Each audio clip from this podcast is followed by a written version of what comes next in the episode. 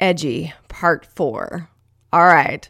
Who are my rebels out there? Are you a rebel personality? Because if you are, oh my goodness, you need to be edgy and controversial. You need to be pushing the envelope, doing things that are different. This is where you're going to shine. So, all those ways that you've been told that it was too much, over the top, you know, relax, chill out, all of those things, this is where you have the ability to have an edge up on everybody else. Trust me, I'm a rebel. I know. So lean in, rebels.